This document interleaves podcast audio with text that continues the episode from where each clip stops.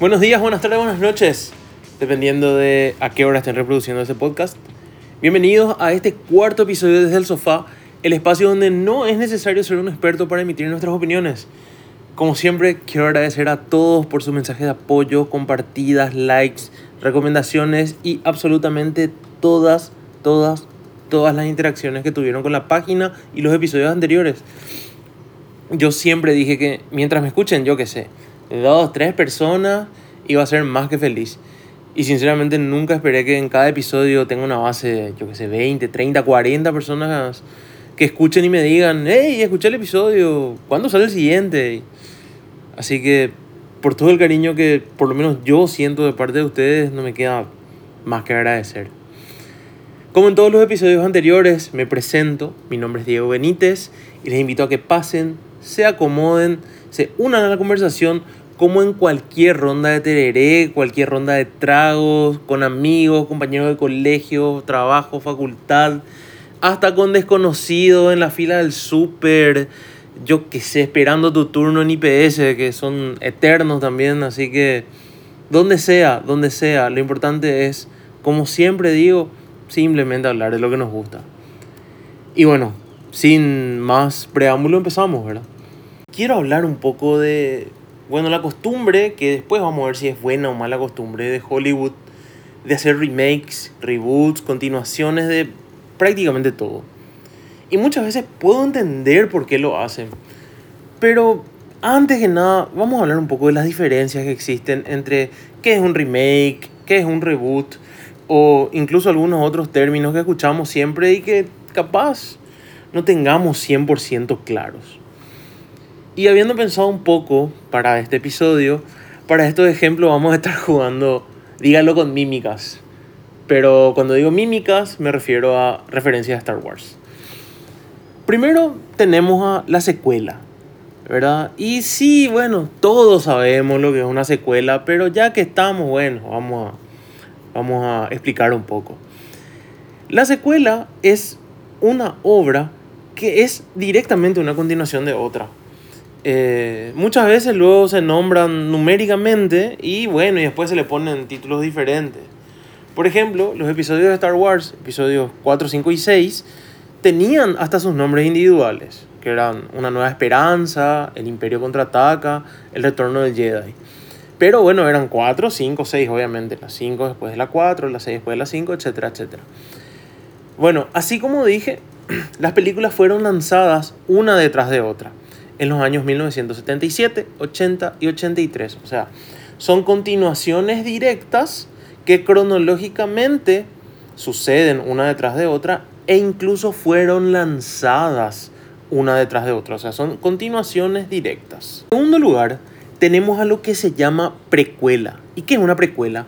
Las precuelas son esencialmente lo contrario a las secuelas. Son obras que vienen directamente antes de la obra original y forman parte de la misma narrativa e historia principal. Estas obras se, re- se realizaron y lanzaron después, pero en el tiempo, el universo de la película o de la saga pasan antes que la obra original. Y justamente un buen ejemplo de este son los episodios uno, dos y tres de Star Wars. Son, o sea, la dos le sigue a la uno, la tres le sigue a la dos y obviamente todo eso viene antes que la cuatro, cinco y seis, pero la trilogía original, ¿verdad? Se lanzaron en los setenta, ochenta, como dije antes. Pero esta, la trilogía del uno, dos, tres, se lanzaron en el noventa y nueve, dos mil dos, dos mil cinco, ¿verdad?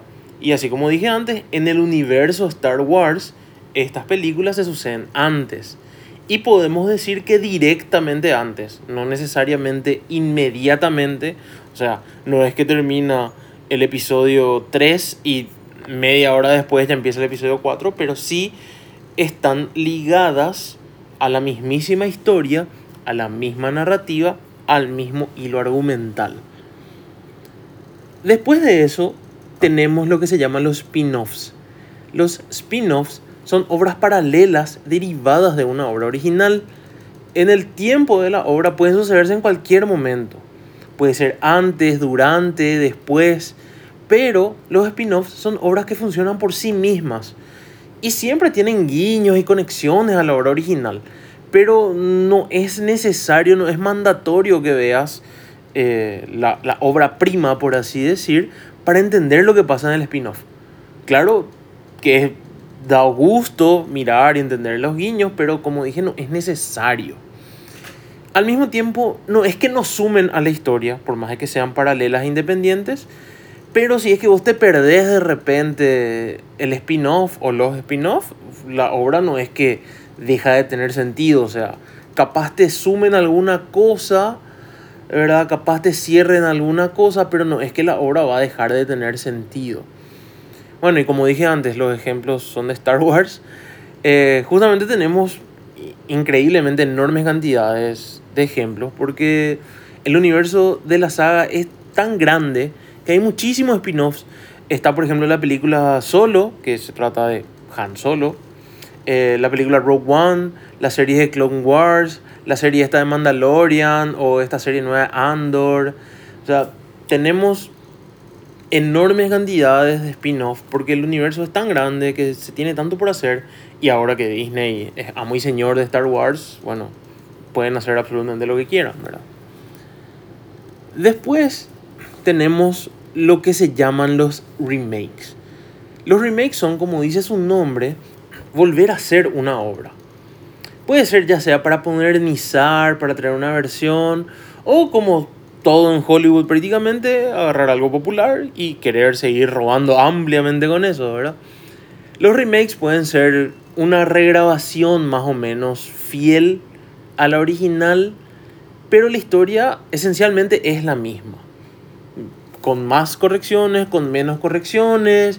Eh, de repente algún cambio acorde a la visión del director o generalmente de los estudios, que son los que ponen la plata, y, pero esencialmente es la misma historia, ¿verdad? Es agarrar una cosa y volver a hacerla, ¿verdad? Eh, para este ejemplo y para el próximo, como que se me acabaron los ejemplos de Star Wars, porque que yo sepa no, no hubo ningún remake de Star Wars, pero sí tenemos ejemplos a cacharrata de esto.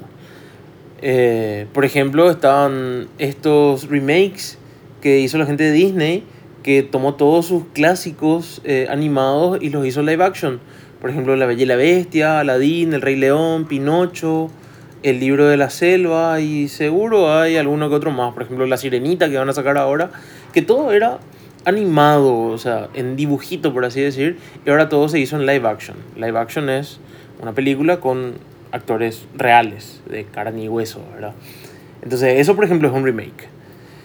Y por último, bueno, tenemos a lo que se llaman los reboots. Los reboots, como dice su nombre en inglés, son volver a empezar una saga. Son obras que ignoran la o las obras anteriores y le dan un reinicio a la saga. Ya sea porque quieren tomar otra dirección, por cambiar actores, por cambiar actrices, porque, yo qué sé, la primera película o saga no tuvo el éxito que querían, eh, yo qué sé, o sea, cualquier motivo que se le ocurra a la gente de Hollywood, no, no importa, ¿verdad? Lo importante es que hay nueva película, se ignora todo lo anterior, la historia empieza de nuevo, pim, pum, terminó, ¿verdad? O sea, se, se acabó el pleito. Y hay que tener en cuenta que puede tener similitudes, pero no es un remake. Un remake es basarse directamente en otra cosa y volver a hacerla prácticamente igual. Mientras que en el, re- en el reboot, como dije, se pueden tener similitudes, como por ejemplo son las historias de origen. Yo que sé, Spider-Man en todas las versiones se llama Peter Parker, o en casi todas, y en todas las versiones le muere una araña radioactiva. O sea, está bien, pero eso no le convierte en un remake. Es más, enseguida se pueden ver las diferencias. Y ya que estaba hablando de Spider-Man, eh, las tres sagas que se lanzaron son muy diferentes. Por ejemplo, la de Sam Raimi, que le tuvo a Tobey Maguire y Kristen, y Kristen Stewart, perdón. Las sagas de Amazing Spider-Man, que era con Andrew Garfield y Emma Stone, eh, fueron dirigidas por Marc Webb. Y también las de Marvel, ahora oficialmente Marvel, con Tom Holland y Zendaya. O sea, las tres son esencialmente el mismo personaje, es Peter Parker, pero eh, ninguna es un remake directamente de la otra. O sea, son obras que son independientes, por así decir, una a otra. Después llegó el multiverso y nos fuimos todo al corner, ¿no? Y ya todo llegará igual. Pero sí, o sea, creo que se entiende mi punto. Y ahora que hablamos eh, de esta diferencia, que, que definimos estas diferencias, me gustaría un poco hablar del por qué. Y la razón siempre va a ser la misma. Principal, como siempre, va a ser el dinero.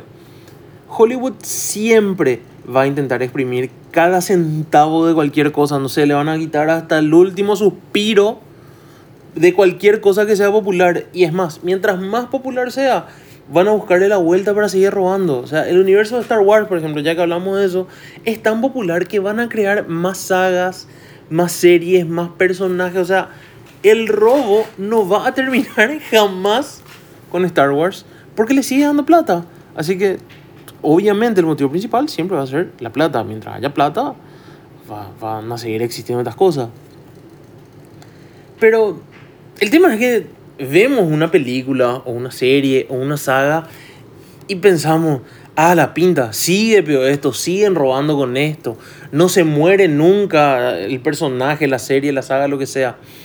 Y después decimos, yo qué sé, arruinaron la serie, arruinaron la saga, arruinaron la película, no hacía falta el remake, yo qué sé. Pero pensemos un poco. Es verdad, entiendo que se haga todo esto y entiendo que siempre es por la plata, pero al mismo tiempo no puede ser solo la plata, ¿verdad? ¿Por qué se hace? Capaz quieren hacer para, yo qué sé, nuevas generaciones, o eh, quieren llegar a un público más amplio, o simplemente quieren, aparte de sí, seguir recaudando, quieren modernizar un poco la, la, la serie, ¿verdad?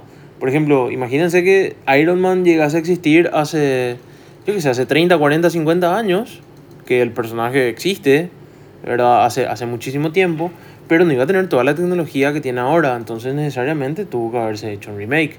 De hecho, que existieron Los Vengadores, hicieron películas en los setenta, ochenta, no sé qué, y eran bastante bajo presupuesto. Iron Man parecía, yo qué sé, el hombre bala. Y ahora, obviamente, es esto, lo que todos conocemos, ¿verdad? Pero pensamos un poco. Repito, ¿cuál es el objetivo? Pero no el objetivo de qué quieren lograr con esto, sino para quién va esta nueva obra. Y quiero ejemplificar un poco hablando de otra serie, una serie que yo por lo menos vi mucho cuando era más joven, se llama Los Jóvenes Titanes. eh, Los Jóvenes Titanes pasaban en Cartoon Network, y para que tengan un poco de contexto, eh, capaz si nunca escucharon, nunca vieron o lo que sea, y es más, si hay algún fanático de D C que conoce mucho más que yo, por favor me corrigen, ¿verdad? Los Jóvenes Titanes, o mejor dicho, los Titanes, era un grupo de superhéroes de D C Comics. Estaba conformado principalmente por Robin, el Chico Bestia, Starfire, Cyborg y Raven. Esencialmente todos ellos eran compañeros, eran sidekicks, eran parte de un grupo o simplemente personajes que no necesariamente eran tan conocidos por sí mismos. Y eh, basándose en eso, los escritores, dibujantes, la gente de D C dijeron, bueno, vamos a agarrar a este grupo de desconocidos, por así decir, y vamos a hacer que ellos tengan su propia, su propio grupo, como una especie de la Liga de la Justicia para pobres, ponele. El tema es que en los cómics, o esos cómics, no necesariamente es para niños. Las tramas son oscuras, son profundas, hay violencia, muerte, eh, o sea, es bastante pesado. Incluso las películas animadas que se llegaban a hacer en los noventa, dos mil de este grupo no eran, no eran para niños, eran más para adolescentes y adultos y jóvenes adultos. Pero bueno, los fans de D C conocían, sabían, pero los que no necesariamente son fans asiduos de, de D C o de los cómics no, no iban a saber quiénes eran. El tema es que Cartoon Network tomó esta idea y lo, lo convirtió en una serie, pero como pasaba por Cartoon Network tenía que ser algo más infantil, tenía como mucho más alcance, pero tenía que ser un poco más infantil. O sea, no podía ser todo súper oscuro, súper violento. Entonces se presentó al mismo equipo, pero en versiones adolescentes. Eran todos adolescentes, por eso de ahí el nombre era Teen Titans. Y sí, tenía mucha acción, pero no tenía mucha violencia en sí, o por lo menos violencia explícita. Sí, se peleaban, peleaban contra los malos y todo, pero no, era, no, era muerte y sangre por todas partes. Sí tenía así chistes, eran adolescentes, eran medio pelotudos, pero no tenía momentos demasiado absurdos, o por lo menos había, pero no eran tan absurdos. Así, recuerden que era para un público un poco más puberto, preadolescente, hasta adolescente de repente, pero hasta ahí, ¿verdad? La serie, para mí por lo menos la serie era muy buena, hasta que fue cancelada por motivos que creo que no vienen al caso uh, en este episodio. El tema es que un, unos años después se puso de moda el tema de hacer todo, todos los dibujitos, por lo menos en una versión kawaii. ¿Y qué es kawaii? Una versión toda chulinita, o por lo menos creo que así le llaman los japoneses, si no me equivoco. Entonces, todos ya tenían luego un diseño. Y el diseño era que eran todos cabezones, el cuerpo chiquitito y, y los ojos así gigantes. B- básicamente todos parecían estos muñequitos Funko Pops, ¿verdad? Y esta versión se llamó Teen Titans Go. Y por supuesto, como dictaba la moda, el diseño era mucho más infantil. Todo era en versión chistosita, chulinita, y el humor era mucho más básico, mucho más simple, pero mucho más infantil. No había prácticamente acción ni una trama específica que iba capítulo a capítulo, ¿verdad? Eran episodios prácticamente sueltos donde pasaban cosas absurdas, cosas graciosas y absurdamente graciosas. Entonces todos los fans de la serie original saltaron a decir... Eh, una de la, bueno, una de las frases favoritas de todo fan super true, ¿verdad? Que es, arruinaron la serie, arruinaron mi infancia, ¿verdad? Y pienso, ¿realmente arruinaron la serie? Y para mí no. O sea, primero porque de entrada no le hicieron nada a la serie original. O sea, no es que le dieron una continuidad y le dieron un final de porquería, o eliminaron personajes, o sumaron cosas, o sea, nada. O sea, esta serie es totalmente independiente. Tampoco... es que dijeron, ¿sabes qué? Vamos a cancelar esta serie que le va súper bien y, y vamos a hacer esta otra serie que no le va a gustar nada a la gente que veía esta serie. O sea, no, o sea, totalmente una separada de otra. Eh, entonces, es realmente mala la nueva serie. Y a mí particularmente no me parece mala. No es algo que yo vería, que me... que estaría buscando ver todos los días, pero por lo menos vi la película Teen Titans Go to the Movies y me caí de risa, ¿verdad? Pero no es para mí. Y cuando digo no es para mí, no es que no sea de mi gusto, no está dirigida a mí. Yo no soy el público objetivo. Y lo mismo, o sea, la gente que veía la serie anterior, la serie original, por así decir, Eh, no es el objetivo, o sea, va para, como dije, es más infantil, entonces va más para niños, para que niños más pequeños se, se metan un poco en el universo de lo que son los Teen Titans, y seguramente detrás de eso van a entrar al mundo de D C, y cuando crezcan van a ser fans de, de las obras de D C Comics, ¿verdad? Es más, yo creo que incluso los fans hardcore que leen luego... que solo leen los cómics y demás, habrán visto la serie Teen Titans y habrán pensado lo mismo. Arruinaron a los titanes haciendo que sean adolescentes y boludos. Y repito, no, porque era para otro público. O sea, no, no, no era. Las películas animadas que son fielmente basadas en los cómics sí son para ese público. Pero los Teen Titans no lo eran necesariamente. Y lo mismo, Teen Titans Go no era para ese mismo público. Y por eso es que todas las series, películas, sagas, yo qué sé, libros, cómics, etcétera, o sea, todos tienen un público objetivo. Pero claro que pueden haber productos malos. Y cuando digo producto, pues puede ser cualquier cosa. Pero para eso hay que juzgar al producto por lo que es. No si me gusta o no me gusta nomás. O sea, entonces eso es netamente... o sea, netamente subjetivo es tu... es la opinión, ¿verdad? Ahora bien, ¿cuál es el problema cuando se dice no dejan morir a una saga o a una serie? Y principalmente cuando el único objetivo es el dinero. Cuando se enfocan tanto en hacer cosas repetidas, monótonas, trilladas, trae un cameo, trae a este personaje, este personaje es popular, le metemos acá porque sí, ¿verdad? O sea, cuando todo es, vamos a recaudar, vamos a recaudar, vamos a recaudar, y la, y la historia, nada, ¿qué importa la historia? Acá vamos a hacer plata, ¿verdad? Entonces, ahí sí es cuando terminan vendiendo prácticamente con el nombre, o con el actor, o con la saga, lo que sea, y bueno, ahí sí es como que se arruina la saga. Y por eso es que solemos tener remakes, spin-offs, secuelas, o sea, todo, todo, todo, muchas innecesarias. Por el objetivo, eh, porque el objetivo, perdón, no era entretener, no era contar una nueva historia, no era agrandar el universo, corregir, modernizar, o sea, no era sumarle algo nuevo o corregir algo o, o no. Era cuando el objetivo es recaudar y nada más que recaudar, es cuando se perdió el sentido. Y sí, ahí sí considero... déjale morir a la obra. Pero de la misma manera, también tenemos películas que fueron injustamente crucificadas por algún motivo u otro, ¿verdad?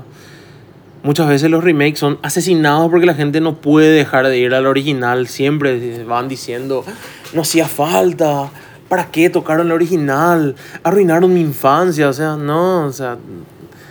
Hay gente que ni siquiera ve la nueva película y ya, ya se enoja, ¿verdad? Como digo, vamos a mirar primero y después vamos a, a juzgar.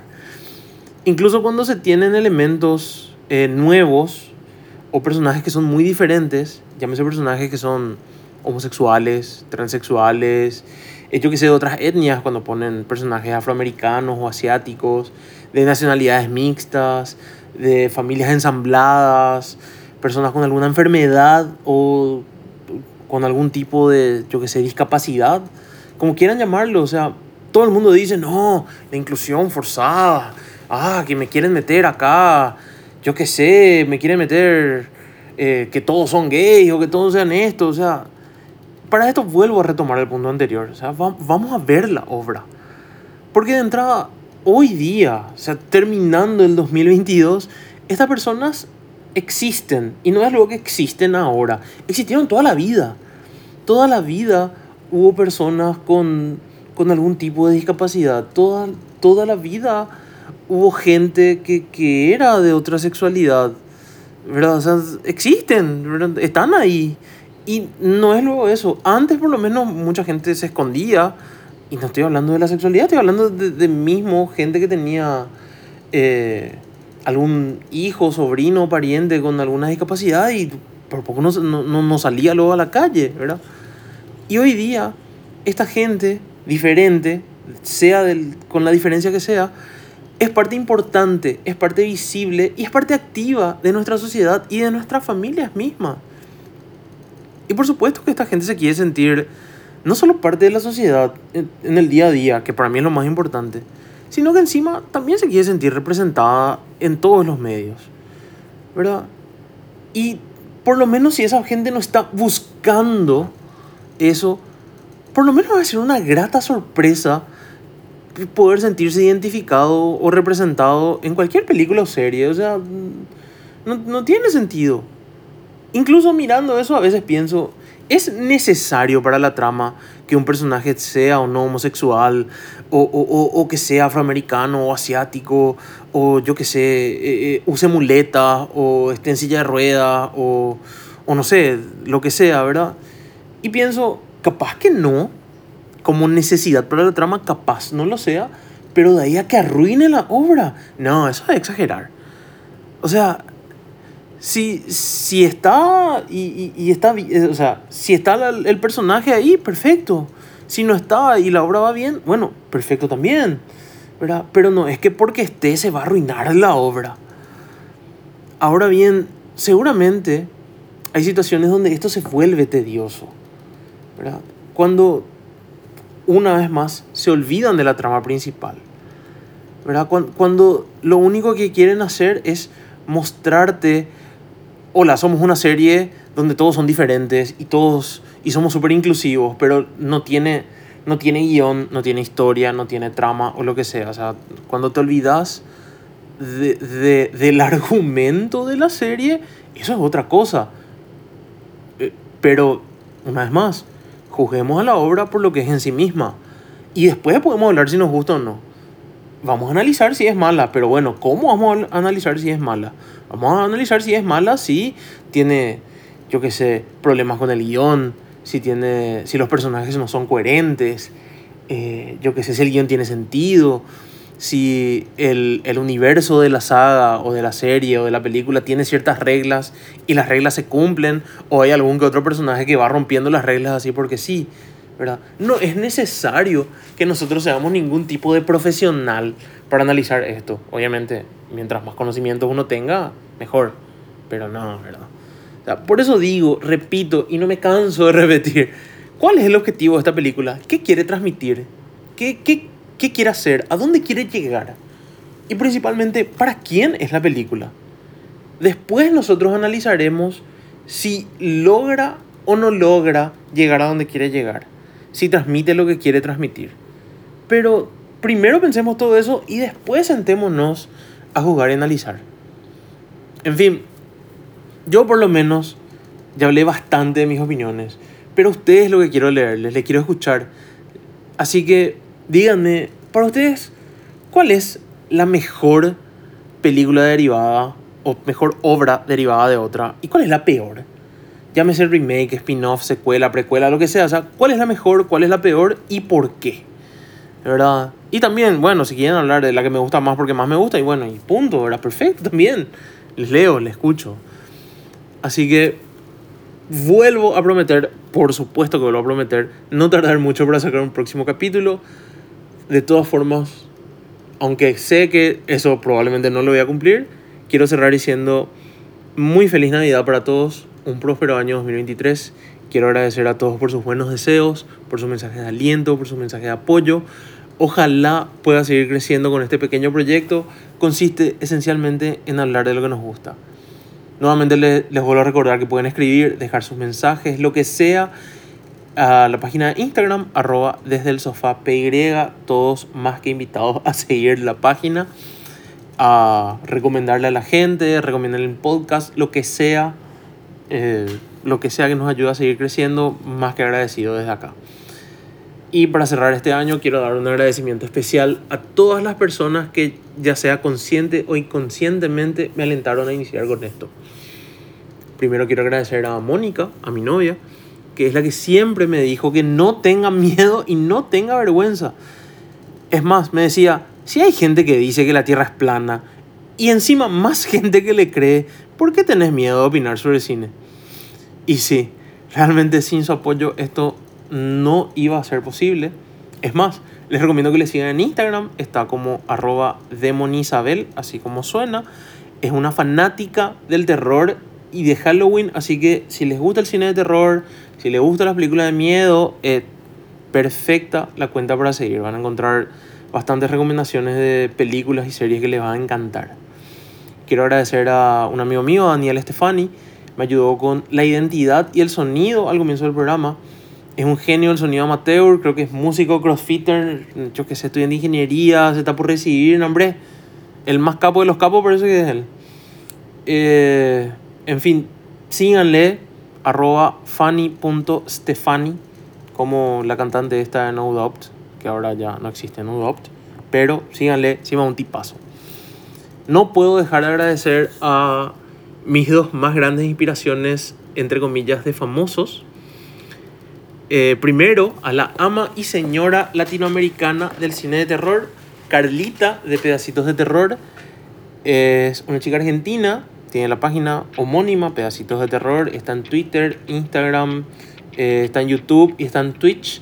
Cualquier amante del terror tiene que buscarla en cualquiera de sus plataformas. Ella hace recomendaciones de películas, eh, de, obviamente de terror. Y en sus transmisiones por Twitch se pone a ver películas de terror y a veces series. Hasta hace poquito estaban viendo Cuentos de la Cripta. Y durante la película te tira datazos sobre el cine de terror en general, que uno por lo general no sabe. Yo particularmente no sé nada del terror, sé muy poco. Y de repente cuando veo sus streams son lo más. Así que un abrazo, Carlita. Y para cerrar, eh, al que yo considero mi streamer favorito, el, el señor Sergio de El Reto Cinéfilo. eh, si no me equivoco, es más, él me va a corregir, eh, creo que es profesor de cine, también en Argentina. Eh, está haciendo lo que se llama El Reto Cinéfilo, que es el ver las mil y un películas que ver antes que morir. Es una lista de, obviamente, como dice el nombre, mil y un películas que ver antes de morir. Es un libro que tiene el mismo nombre.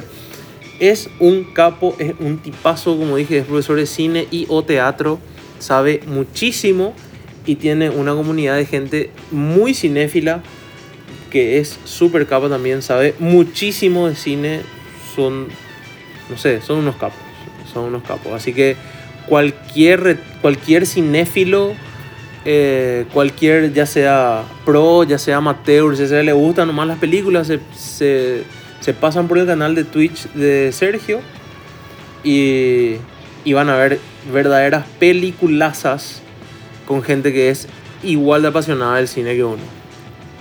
En fin, habiendo agradecido a todo el mundo, es más, no, no agradezco a todo el mundo, ya creo que le agradecí a todos, me despido, quiero cerrar este año eh, de la mejor manera y para mí eso es agradeciendo. Muchas gracias a todos. Nuevamente, mi nombre es Diego Benítez y deseando a todos unas muy, muy, muy felices fiestas. Me quedo aquí, desde el sofá, donde todos somos críticos.